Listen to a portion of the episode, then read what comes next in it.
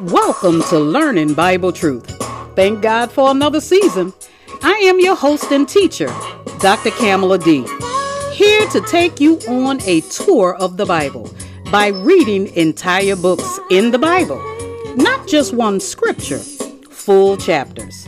And of course, I share my commentary while we read line upon line and precept upon precept of every word of scripture. Since you won't take the time to study and show yourself approved before God, I am bringing the scriptures to you. So get your Bibles, take out pen and paper, invite family and friends, take notes, and let's grow in faith while we learn how to walk in God's amazing grace. Not my will, Lord, but God's will be done by giving our lives to His Son, Jesus the Christ.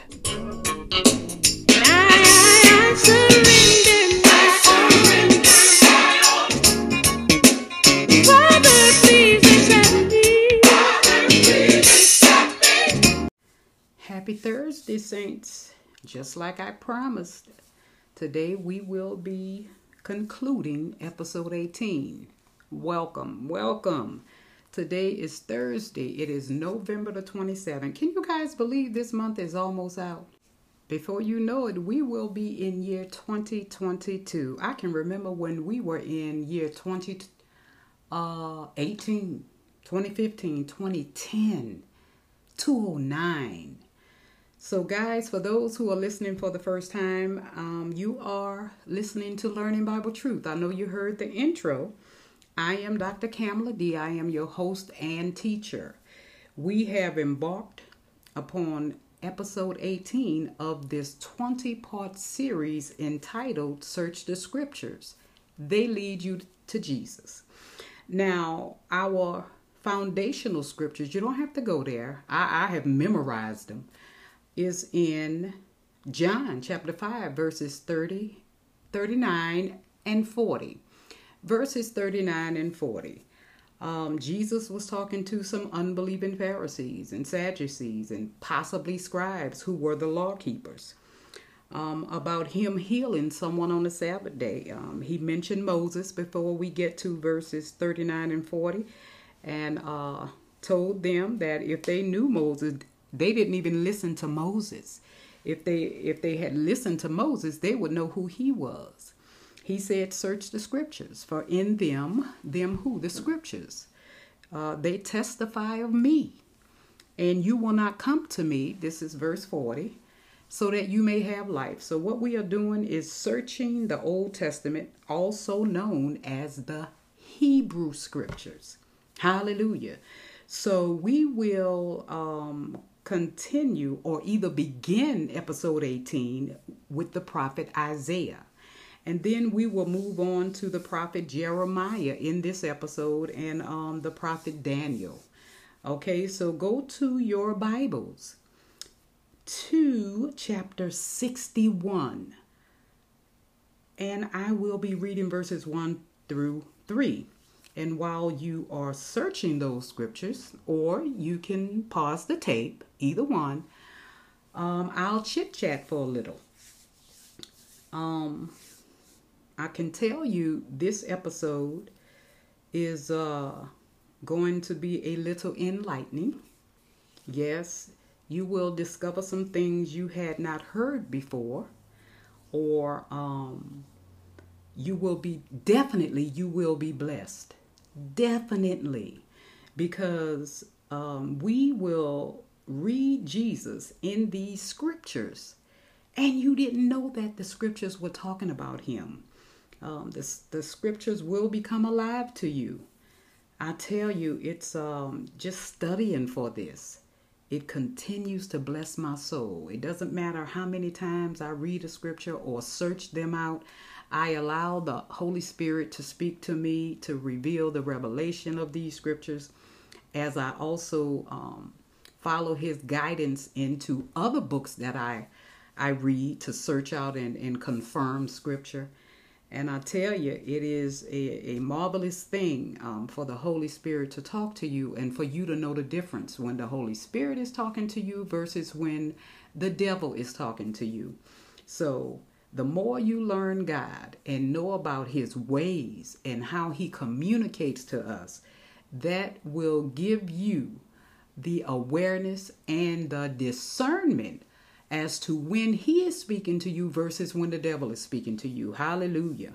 Hallelujah. So I am sure you are there. I am reading from the NIV, and I can tell you this when we get to Jeremiah, I will switch to the new um, King James because I found an error in the NIV in the wording. And I had to go and search the Hebrew scriptures, which are the original scriptures, to see which version was right. And um, the New King James is right. And as a matter of fact, all of the versions that I searched and read, uh, quite a few of them have the wrong wording. So when I get to it, I'll point it out to you because it may be in your Bible. But it doesn't matter. In the end, we will end up in the same place. Hallelujah. So let's get this truth on the road. Isaiah chapter 61. I will be reading verses 1 through 3, and this is the NIV. The Spirit of the Sovereign Lord is upon me, because the Lord has anointed me to preach the good news to the poor. He has sent me to bind up the brokenhearted, to proclaim freedom or liberty for the captives, and release from darkness for the prisoners, to proclaim the year of the Lord's favor and the day of vengeance of our God, to comfort all who mourn and verse 3 and provide for those who grieve in Zion to bestow on them a crown of beauty instead of ashes, the oil of gladness instead of mourning, and a garment of praise instead of a spirit of despair. They will be called oaks of righteousness, a planting of the Lord for the display of his splendor. My Lord. Hallelujah. Thank God for his word. Now, at the beginning of his public ministry, I am talking about the Messiah. Jesus returned to Nazareth, where he had lived as a youth. He entered the synagogue on the Sabbath day and then stood up to read the scroll containing the words of the prophet Isaiah. And it was handed to him Jesus unrolled the scroll until he got to these scriptures that I just read. He read them to the assembly. Now, I must say that every time Jesus entered a synagogue, because there was many of them, to teach or to preach, he read these three verses in Isaiah, Isaiah 61 verses 1 through 3. Now, let's look at these scriptures. He says, The Spirit of the Sovereign Lord is upon me that's how Jesus began the sermon each time he entered into a synagogue.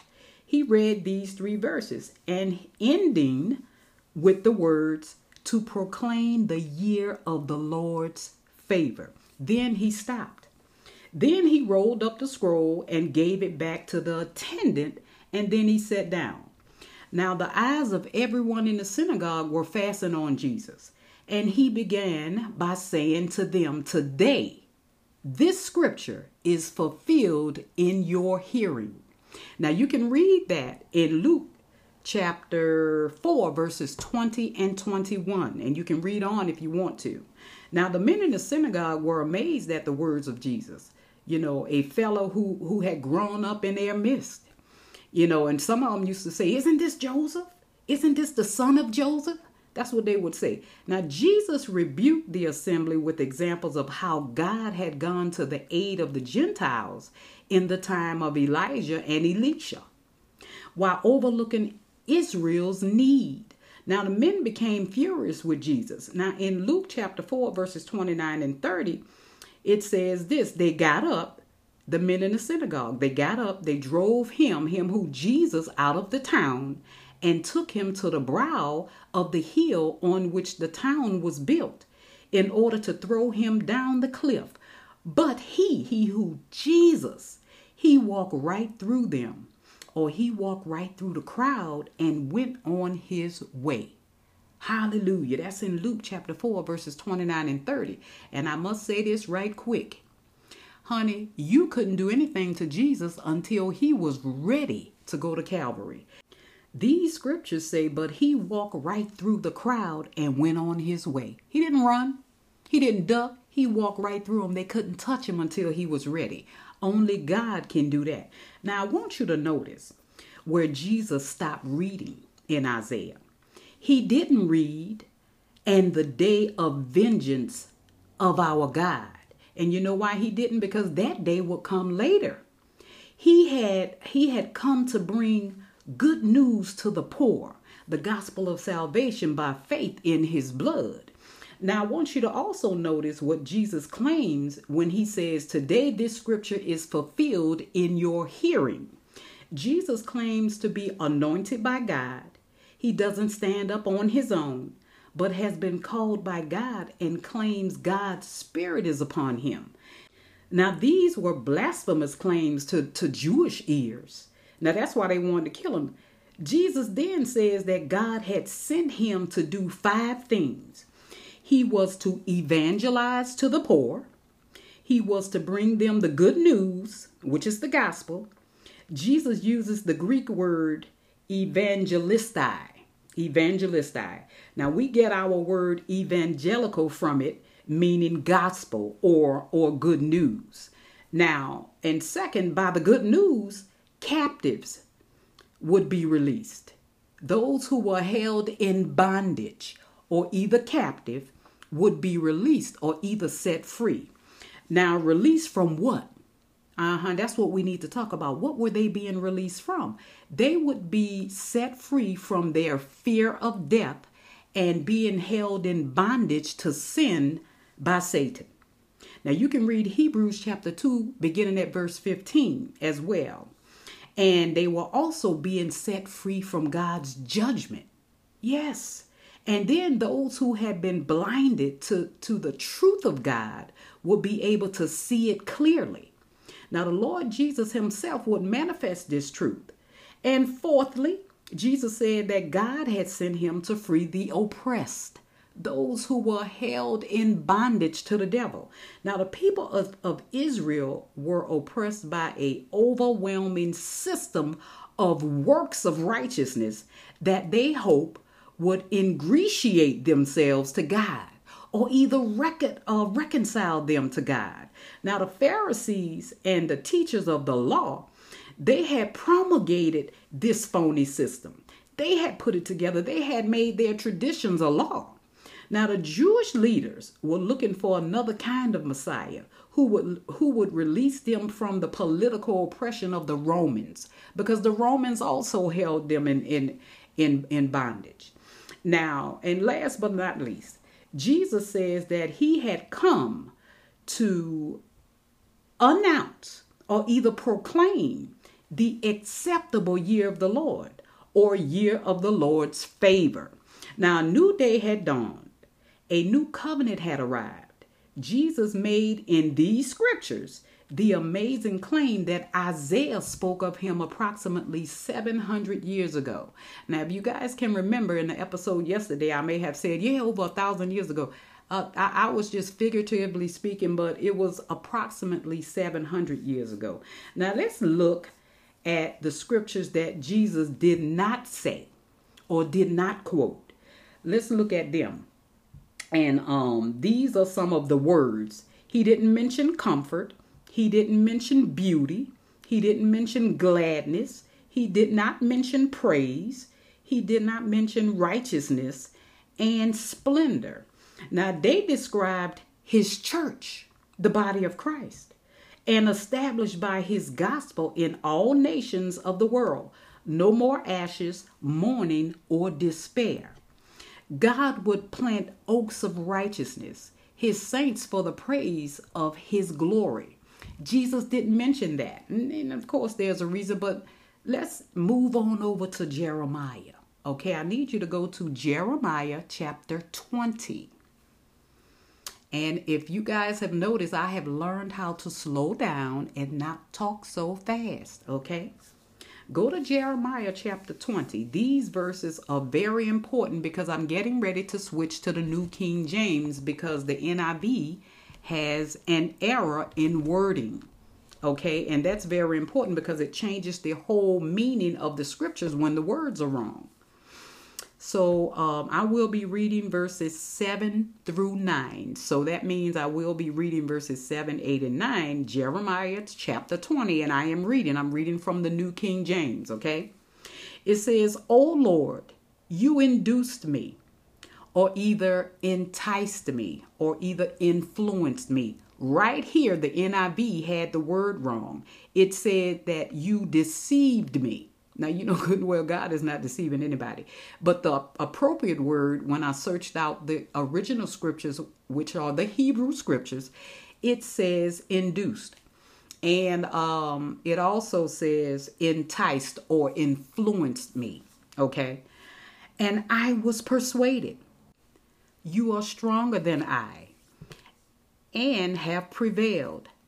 I am in derision, which means ridiculed daily. Everyone mocks me. Verse 8 For when I spoke, I cried out, I shouted, violence and plunder, because the word of the Lord was made to me a reproach and a derision daily, which means ridicule daily. Verse 9 Then I said, I will not make mention of him, nor speak any more in his name. But his word was in my heart like a burning fire, shut up in my bones. I was weary, weary of holding it back, and I could not. My Lord, that's the prophet Jeremiah speaking. Now, a priest, um, Basher, I think his name is, if, if you want to read uh, beginning at verse 1 of um, chapter 20, overheard Jeremiah saying these things and he had Jeremiah um, arrested and shackled, and, and he put shackles on him for humiliation because he heard what Jeremiah was saying. But to make a long story short, um, Jeremiah had put the priest in place because you got to remember back in that day, um, they were a democracy. I mean, a theocracy, which means um, they were a nation solely governed by God. They had a priest, they had a prophet. And Jeremiah was the prophet of that day. And um, Basher, if I'm not mistaken, I think that's the priest's name. He was the priest, but he was crooked. Yeah, he was crooked. And trust me, Jeremiah put him in place. Now, I want you to understand this as well. Jeremiah lived at that time when Israel had turned far away from God. And I, I just told you that the priest, uh, Basher, was just as crooked as they come. They had fallen into, you know, sexual immorality and debauchery, you know, preferring to worship idols uh, that they had made with their own hands instead of worshiping the true and living God, the God of their forefathers, which is the God of Abraham, Isaac, and Jacob. They wouldn't listen to God's message of the gospel of the coming Savior, so Jeremiah preached condemnation to them. And that's what we're supposed to be doing. We're supposed to. Look, we're supposed to tell you what's going to happen if you don't accept Christ. And here's the thing: it's not a bad thing to accept, accept Christ. Your sins are forgiven, no matter what you have done. Now, I don't want to get off on, off the message now, because you know I'm sharing this long message uh two days in a row.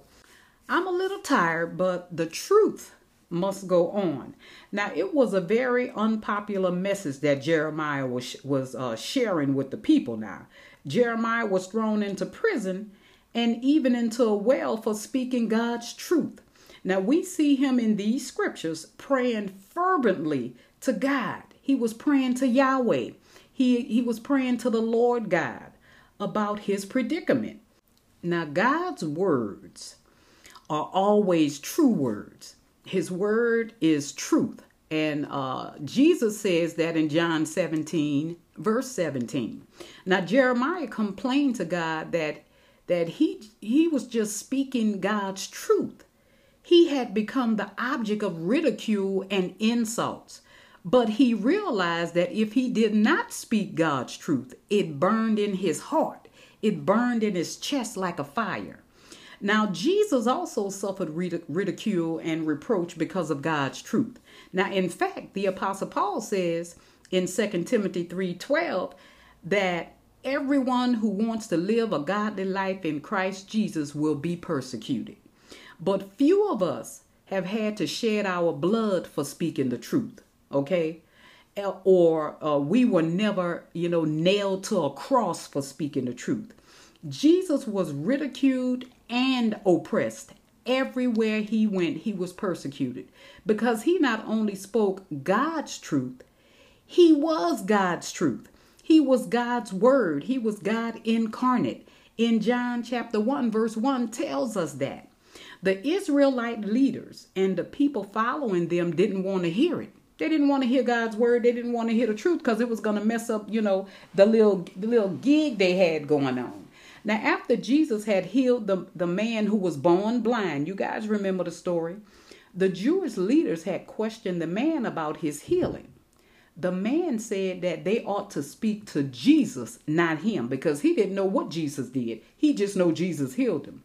And then they replied to him in John chapter 9, verse 29, we know that God spoke to Moses. Now, this is what these ignorant people were saying. We know that God spoke to Moses. But as for this fellow, we don't even know where he comes from. Now, can you feel their demeaning, contemptuous disrespect for the Lord in their words? Did you hear that? Now, Matthew 11, chapter 18, verse 19 says this. Well, Jesus said this For John came, neither eating nor drinking, and they say he has a demon. The Son of Man came eating and drinking, and they say, Here is a glutton and a drunkard, a friend of tax collectors and sinners. They were talking about Jesus. The Pharisees and teachers of the law slandered and attacked our Lord every which way he turned. In Matthew 21, verses 33 through 40, Jesus told the parable of the vineyard. And let's listen. Um, I switch back to the NIV this is Matthew 21, verses 33 through 40. You can pause the tape, and when you come back, we'll be on the same page. But for the sake of time, I'm going to move forward. Jesus says, and this is verse 33 Listen to another parable. There was a landowner who planted a vineyard. He put a wall around it, dug a, a wine press in it, and built a watchtower. Then he rented the vineyard to some farmers and went away on a journey. Verse 34. When the harvest time approached, he sent his servants to the tenants to collect his fruit. Verse 35. The tenants seized his servants. They beat one, killed another, and stoned a third. Then he sent other servants to them. I stopped calling out the scripture number, okay, so we can move forward. More than the first time. And the tenants treated them the same way. Last of all, he sent his son to them. They will respect my son, he said. But when the tenants saw the son, they said to each other, This is the heir. Come, let's kill him and take take his inheritance. Verse 39. So they took him and threw him out of the vineyard and killed him. Verse 40. Therefore, when the owner of the vineyard comes, what will he do to those tenants? That's what he asked them unbelieving Pharisees and Sadducees. And to my surprise, they were agreeing with him about what should happen to those who did this. And then they didn't they, when they realized Jesus was talking about them, they got upset. Now Jesus was talking about himself, of course, as the Son of God and the prophets of God who were persecuted and assassinated before him. Jeremiah could not speak God's truth. 78 times in 78 scriptures in the Gospels, Jesus said this I tell you the truth. He said, I tell you the truth because he was telling them the truth. Mm-hmm. Now go on over to Jeremiah chapter 31. I'm going to read verses 31, 32, and 33. Okay, Jeremiah chapter 31, verses 31, 32, and 33, and I am reading. The time is coming, declares the Lord, when I will make a new covenant, underline new covenant, it should be in your Bibles as well, no matter which version you have, with the house of Israel and with the house of Judah. It will not be like the covenant I made with their forefathers when I took them by the hand to lead them out of Egypt, because they broke my covenant, though I was a husband to them, declared the Lord. Verse 33 This is the covenant I will make with the house of Israel. After that time, declares the Lord, I will put my law in their minds and write it on their hearts. I will put my law in their minds and write it on their hearts. He didn't say, I will make them follow my laws under the new covenant. He said, I will put my laws in their minds and write them in their hearts. And I will explain what this mean in detail as we move forward. In the latter part of verse 33, I will be their God and they will be my people. Now, in Luke chapter 22, verses 19 and 20, we have the account of Jesus and his disciples at the Last Supper. The evening before his betrayal, we read these consecrated words.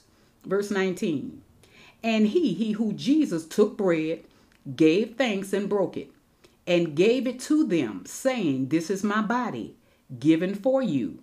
Do this in remembrance of me. Verse 20 In the same way, after the supper, he took the cup saying, This cup is the new covenant in my blood, which is poured out for you, my Lord. There is a new covenant. Now, if there is a new covenant, there must have been an old covenant to compare it to. Now, in verse 32 of our uh, scriptures that we just read, the Lord makes it clear that the old covenant was the Mosaic covenant given to Israel at Mount Sinai by, by Moses. It contained three types of laws it had a moral law, which contained the uh, Ten Commandments. It had a ceremonial law, which was um, sacrificial. It was a system set up to uh, offer uh, sacrifices of animals. And then there was a civil law, which was governmental. Okay. Now, the moral law of Moses was given for three reasons to show the Israelites that number one, their God was a righteous and holy God and that they could not live up to God's laws. They couldn't do it. Therefore, forcing them to come to Him for mercy. And number two, the law was given to restrain sin in Israel. Yes, it was given to restrain sin in Israel. Number three, the moral law was given as a blessing to God's people to show them wonderful paths of righteousness. Psalms 23 3. And as uh, Psalms 119:32 says, I run in the path of your commands, for you have set my heart free. Hallelujah. Now, the whole Mosaic moral code, which is also a moral law of the old covenant, it boiled down to Jesus's quote of Matthew chapter 22, verses 37 through 40. It says this Love the Lord your God with all your heart and with all your soul and with all your mind. This is the first and the greatest commandment. And the second is like it love your neighbor as yourself. But Israel broke my covenant, though I was a husband to them, declares the Lord. Jeremiah 31 32 says. Israel had broken that covenant. I know y'all wasn't aware of that. This is why it changed because Israel had broken that covenant. Now, let me clarify this. When the prophet Jeremiah says uh, about God, when God says, I will, in verse 33, the latter part, I will put my law in their minds and write it on their hearts. I will be their God and they will be my people. I want to clarify this because a lot of people misunderstand this scripture as um, we are supposed to be following the laws of God. Now, when Jeremiah says, the Lord says, I will put my laws in their minds and write it on their hearts, you need to understand what God's law is. Jesus is the walking law of God. He kept the entire law, all 613 of them, that man could not keep. Remember Peter, when he was talking to the leaders in Jerusalem? He said, Look, when they were trying to put the laws of Moses on the Gentiles, us, Peter said we couldn't keep the law and our fathers couldn't keep it. So why are you trying to put a yoke around the necks of the Gentiles? And I paraphrase there. Now, Jesus kept the entire law. He is the law of God. The law, all 613 of them, represents who God is. Jesus kept them to represent who God is. He kept the law so that we don't have to keep them. So when he says, I will put uh, my laws in their minds and in their hearts, he's talking about the Holy Spirit. He's talking about Jesus.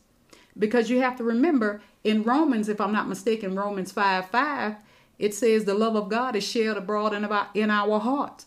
Now, if you can remember, and I don't want to jump ahead of myself, so I shouldn't say if you can remember. Let, let, let me move forward and we get to it. When we get to it, I will uh, share with you what I was getting ready to say.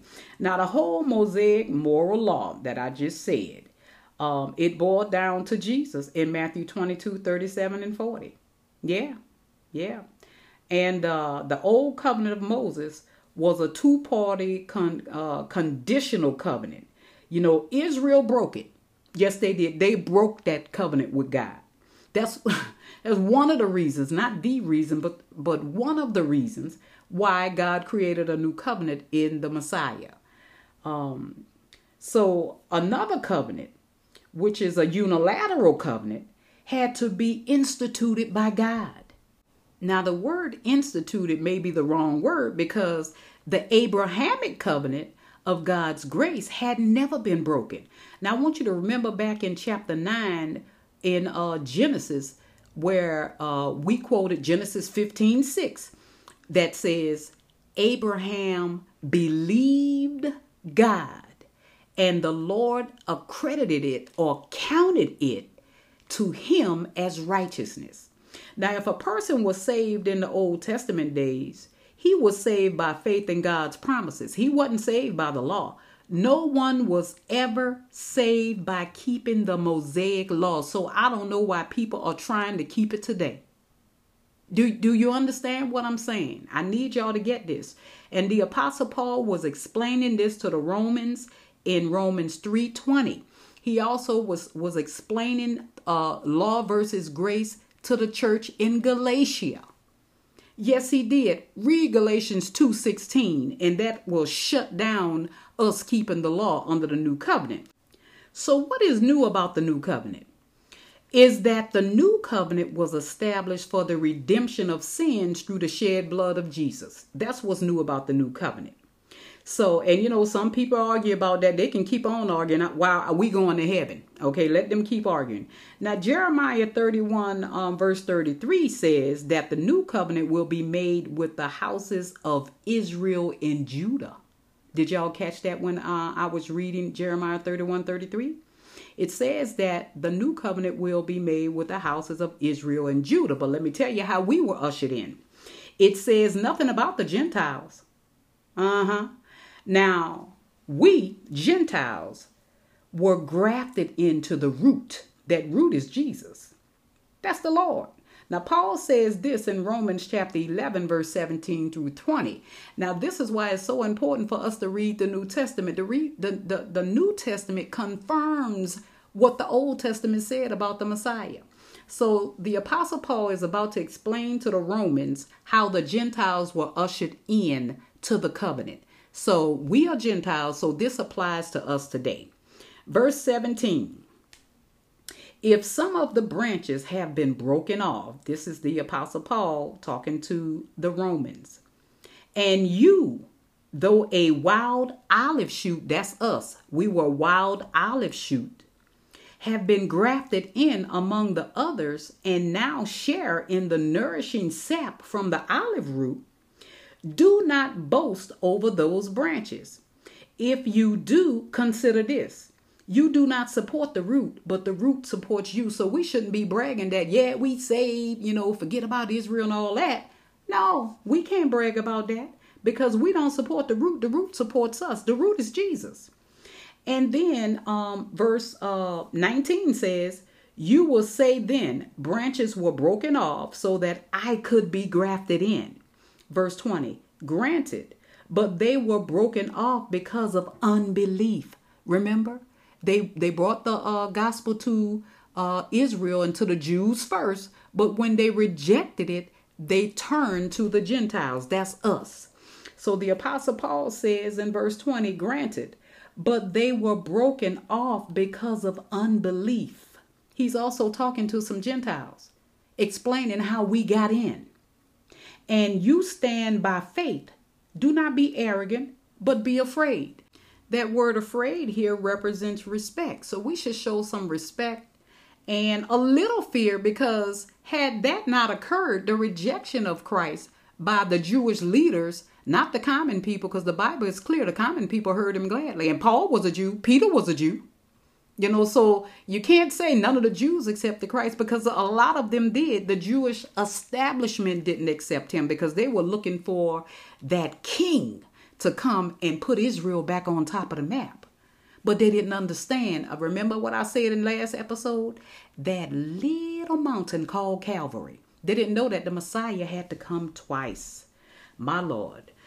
So we who have been saved by God's grace through faith in Jesus' blood have been brought into his church, the body of Christ, which is under the new covenant, of which Christ is the mediator Hebrews chapter 9, verse 15, and 1 Timothy 2 and 5. Write those down and read that. Christ is the only mediator between man and God.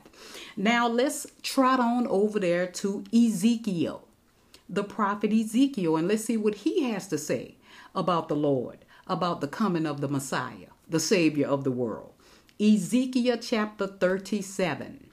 You go ahead on over there while I get there myself. I'm using a, an electronic Bible, so I can move a little faster than y'all. And yes, I'm there. So um, hopefully you are there too. If not, you can pause the tape. I'm going to go ahead on and read. And by the time you come back, we'll be on the same page. I will be reading ver- uh, chapter 37, verses 1 through 6. And then I'm going to read verse 10. Okay, verses 1 through 6, and then jump to verse 10. Verse 1 this is the prophet Ezekiel talking. The hand of the Lord was upon me, and he brought me out by the Spirit of the Lord and set me in the middle of a valley. It was full of bones. He led me back and forth among them, and I saw a great many bones on the floor of the valley, bones that were very dry. Verse 3 He asked me, Son of man, can these bones live? I said, O sovereign Lord, you alone know.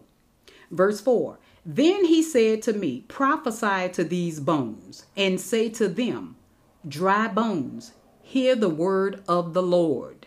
Verse 5 This is what the sovereign Lord says to these bones I will make breath into you, and you will come to life. Verse 6 I will attach tendons to you and make flesh come upon you and cover you with skin.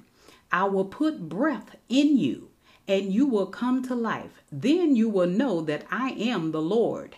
Now let's jump to verse 10. Verse 10 says, So I prophesied as he commanded me and breathed into them. They came to life and stood up on their feet, a vast army. My Lord. Oh, you know, I know I got to explain this. Now, Ezekiel's vision of the valley of dry bones is one of the most famous scriptures and or, or either famous visions in the entire Old Testament. Now, the bones that Ezekiel sees are not only disjointed human bones, they are dry. They have been lying out in the sun for a long time. No life remains in them. The Lord asked Ezekiel, he says in verse 3 Son of man, can these bones live? Ezekiel responded, O sovereign Lord, you alone know. Now, the term sovereign Lord is used three times in our subject scriptures of Ezekiel 37 1 through 6 and verse uh, 10 and it also goes on to 14 i just didn't read that far god is addressed or referred to as the sovereign Lord. Excuse me, I know y'all heard me burp, huh? and I am not going to edit that out. Now, 217 times in Ezekiel, the word sovereign Lord is mentioned. 74% of the time, it is used in the entire Old Testament. Now, uh, this phrase is important. God's omnipotence, it describes his power. Now, omni means all, and potence, you put them together, it's omnipotence. Potence means power. So that's how we get God is all powerful. Now, God's sovereignty, on the other hand, speaks of his willingness to use his great power. The God of the Bible isn't the God of deists who wound things and then sits back in his La-Z-Boy to watch how everything turns out. God is intimately involved in his creation. God sovereignly provides for the needs of his creatures.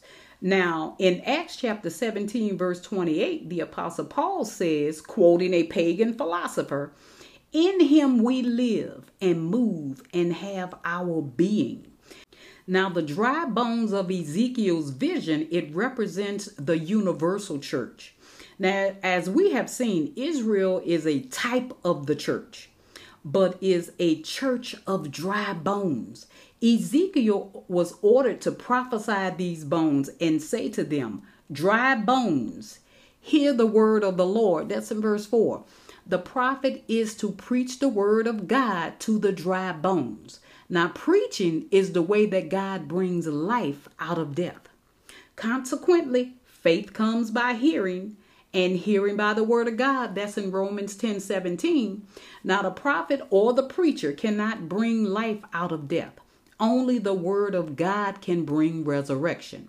And resurrection is possible only through the finished works of our Lord Jesus Christ, what he did on that cross. Now, as the apostle Paul says uh, to the Corinthian church in 1 Corinthians chapter 8, verse 6, he says, Yet for us there is but one God, the Father, from whom all things came, and for whom we live. And there is but one Lord, Jesus Christ, through whom all things came and through whom we live. We live through Christ. Jesus said in John chapter 5, verse 24, I tell you the truth. Whoever hears my word and believes in him who sent me has eternal life and will not be condemned. We have to believe on the God who sent Christ. Okay? We have to believe on him through Christ. That's the only way we can believe on the God who sent Christ by believing on God through Christ. He has crossed over from death to life. That's the latter part of John 24. We have crossed over from death to life. Now, this is not talking about the physical death. This is talking about the spiritual death because everyone before accepting Christ is the walking dead. It's called being spiritually dead, meaning completely disconnected from God. They can say God all they want, but God doesn't hear them. They are spiritually disconnected from them. Because you have to remember, God cannot look upon sin, He cannot support sin. God forgives it, but when those who are in Christ, those who accept Christ, when we sin, God doesn't see us, He sees Jesus. Yes, He sees Jesus. And without Christ, you are spiritually dead. Okay? So, where are we? Now, because Jesus lives, we too shall live. Now, Ezekiel preached and, and, and the bones came to life. Now, verse 10 says, So I prophesied as he commanded me, and breath entered them. They came to life and stood up on their feet, a vast army. Now, the metaphor is uh, unmistakable here. The bones aren't sick or near death, the bones are dead and dried out. The bones are a picture of you and me and Israel because Jesus brought us from death to life. Jesus declared to Nic- uh, Nicodemus in John 3 3. Remember, Jesus told him, I tell you the truth. No one can see, and that word see means come to know or either understand in the Greek, the kingdom of God unless he or she is born again. Now, our faith in Christ is a gift of God that follows immediately upon our new birth. After we confess Christ, we are born again. That's how we enter into the new birth. Now, our God is an awesome God, saints. He truly is. He is the true and living God. Jesus say, I am the way, the truth, and the life. No man comes unto the Father except through me. John 14, 6. Keep that embedded in your mind and in your heart. Now, trot on over there to Daniel chapter 3. I couldn't wait to get to this section. I had to add this to this episode. I cannot wait to share these, and this is going to be our um, uh, last message in this episode.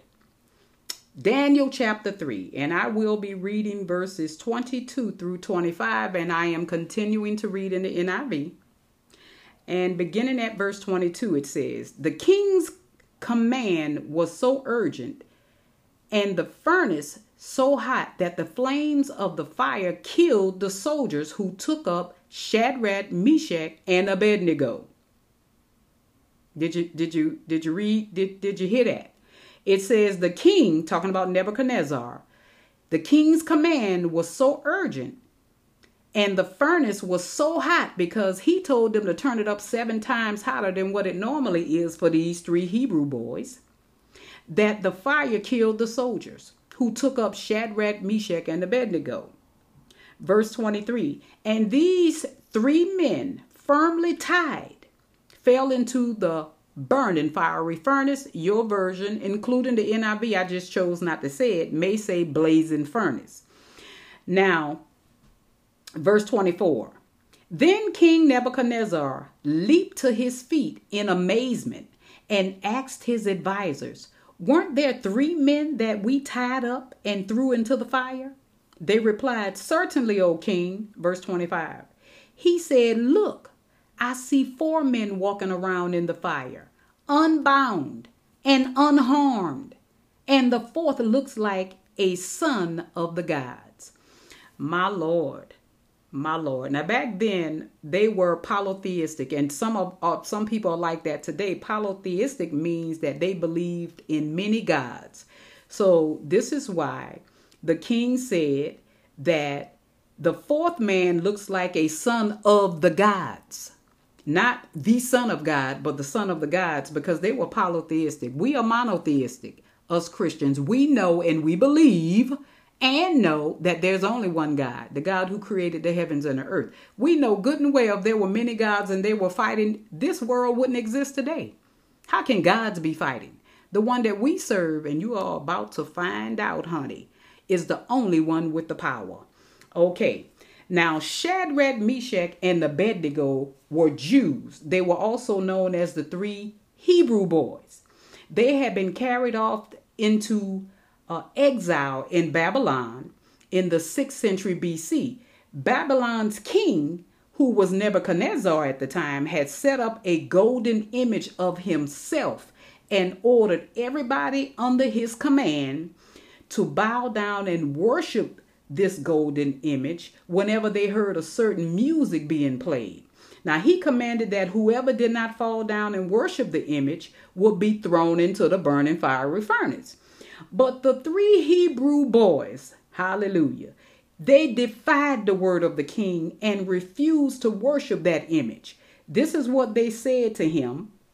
I want you to read Daniel 3:16, which is one of my favorite scriptures as it relates to faith in this entire Bible, including the New uh, Testament.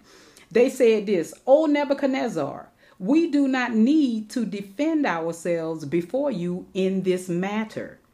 If we are thrown into the burning fiery furnace, the God that we serve, hallelujah, is able to save us from the burning fiery furnace. And he will rescue us from your hand, O king. But even if he does not, I want y'all to pay attention to this. Even if he does not, you have to remember what they just said. He's still able. Even if he doesn't do it, he's still able to do it. That's the God that we serve. Now, let me continue. We still want you to know, O king, that we will not serve your gods or worship the image of gold you have set up. That's Daniel chapter 3 16. Now, the reason, and I am going to digress right here because this is a, a, a moment of faith, faith building. These boys were about to be thrown into a burning fiery furnace that was so hot that the men who were putting them in there burned up. They wasn't even in the furnace and they burned up. But I want you to pay attention to what's going on next. They were ready to face death rather than bow down to the golden image. Now, the king was furious, no doubt about that, as in our um, subject scriptures. He cast the three of them into a super hot furnace. The soldiers who cast them in even perished in the flames. Looking into the furnace, the king and his men were shocked to see Shadrach, Meshach, and Abednego walking around.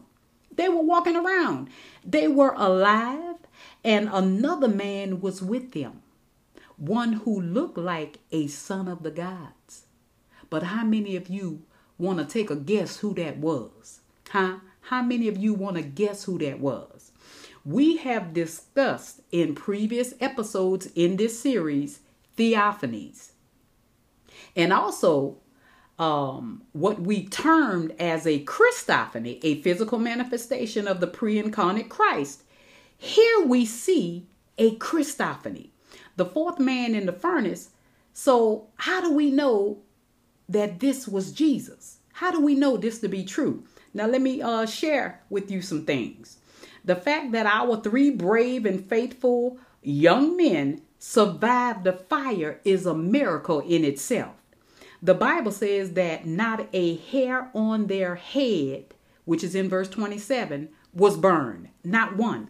Only God can interfere with the natural laws of his created order. Only God can save them from that. And then, second, the figure was that of a man. What other man could it have been? Even the soldiers who tossed the three young boys into the fire died while doing so. Now, this man who resembled, quote unquote, what uh, Nebuchadnezzar said, a son of the gods, was indeed the God of the universe, the pre incarnate Jesus.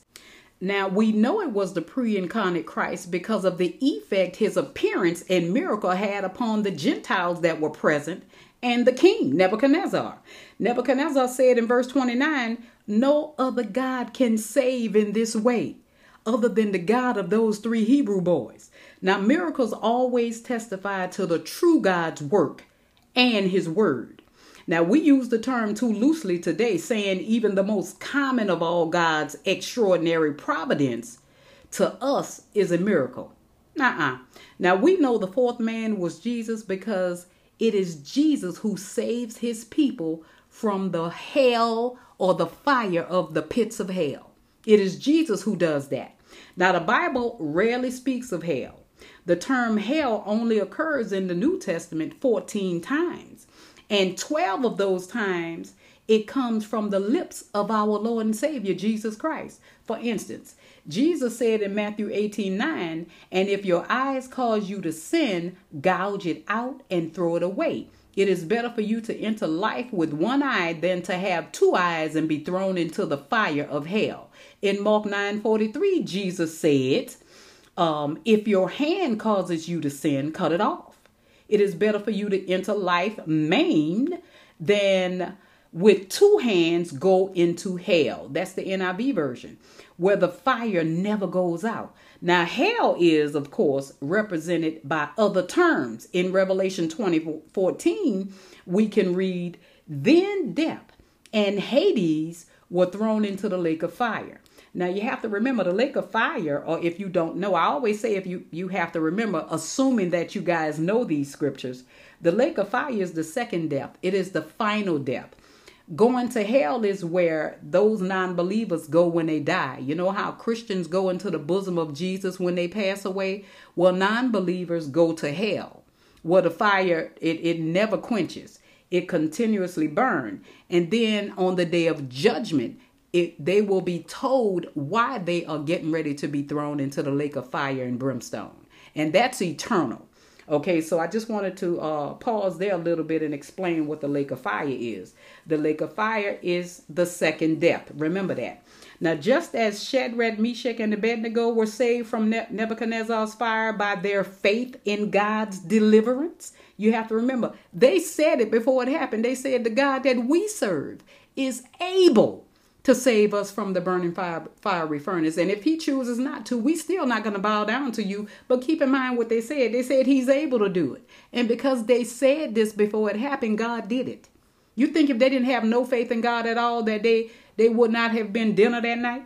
Mm-mm, they would have been they would have been dinner that night. Whether it would have been for Nebuchadnezzar's animals or his staff they would have been burnt to a crisp. But God protected them. Not one hair on their heads burned. So why are we all bent out of shape when they say a storm is coming? When you have a trial in your life, we need to have that faith that Shadrach, Meshach, and Abednego had. They had, we need to make that confession. The God that I serve is able to deliver me from this trial.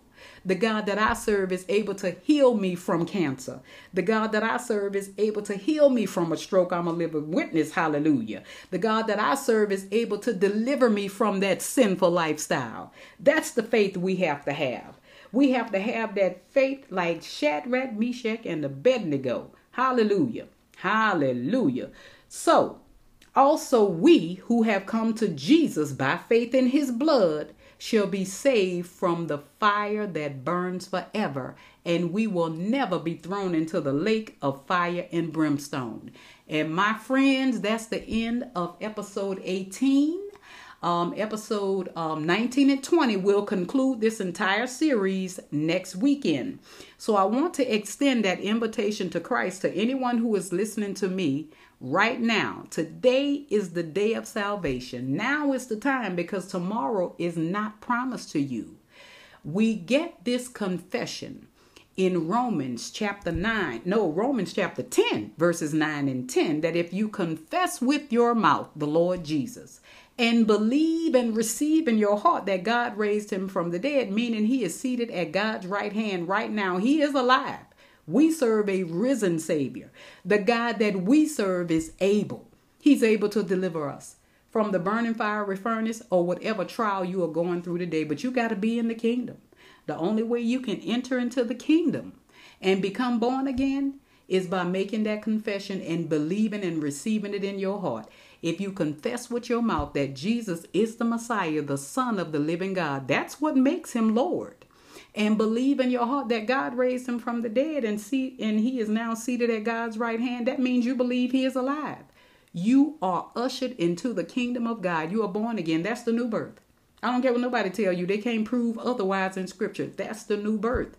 So saints, if you have made that confession, you are saved. Hallelujah. Welcome into the household of faith. And anyone you encounter until we meet again, you treat them with compassion, dignity, and respect because those who have not accepted Christ, they are walking dead. They are dead bones. And you need to seek for an opportunity to slide in there the Lord Jesus Christ by sharing the gospel. Don't share the gospel of, of, of condemnation. We have been given the gospel of reconciliation. You let people know that any works cannot reconcile them to God. Only the blood of Jesus can reconcile them to God. It doesn't matter what you have done. You could have killed a hundred people last night. Now you may be held accountable in the court of law. You have to. But by God, your soul can go to heaven by confessing Christ. Hallelujah. Hallelujah. So until next time, saints, peace out.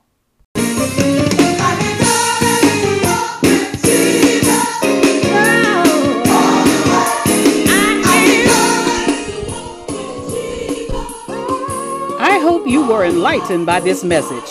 If you have any questions or comments about this particular episode, please send your questions or comments to talkingbibletruth.cd at gmail.com or you can send me a direct message through my podcast by clicking on the message button located on the homepage of all my podcasts Anchor, Spotify, Breaker, Google Podcast, and Radio Public to submit your remarks. I should note that you must be a follower of my show to submit a voice message. So don't forget to click the follow button. You can also support my podcast financially by accessing the homepage on my podcast and clicking on the support this podcast button. Whatever you choose to donate will be greatly appreciated and used to help further the gospel. I am praying for God to give you a return on your donation. In 1 Corinthians chapter 9 verse 14, the apostle Paul says, "In the same way, the Lord commanded that those who proclaim the gospel should get their living by the gospel." English Standard Version. Please sow your seed in good ground with a cheerful heart because God loves a cheerful giver. Now, until next time, my sisters and brothers, faith comes by hearing, and hearing by the word of God. We walk by faith, not by sight. I am your host and teacher, Dr. Kamala D, rightly dividing the word of truth in peace and love. And remember, continue to walk with Jesus. I thank you for tuning in, and I hope to see you next time.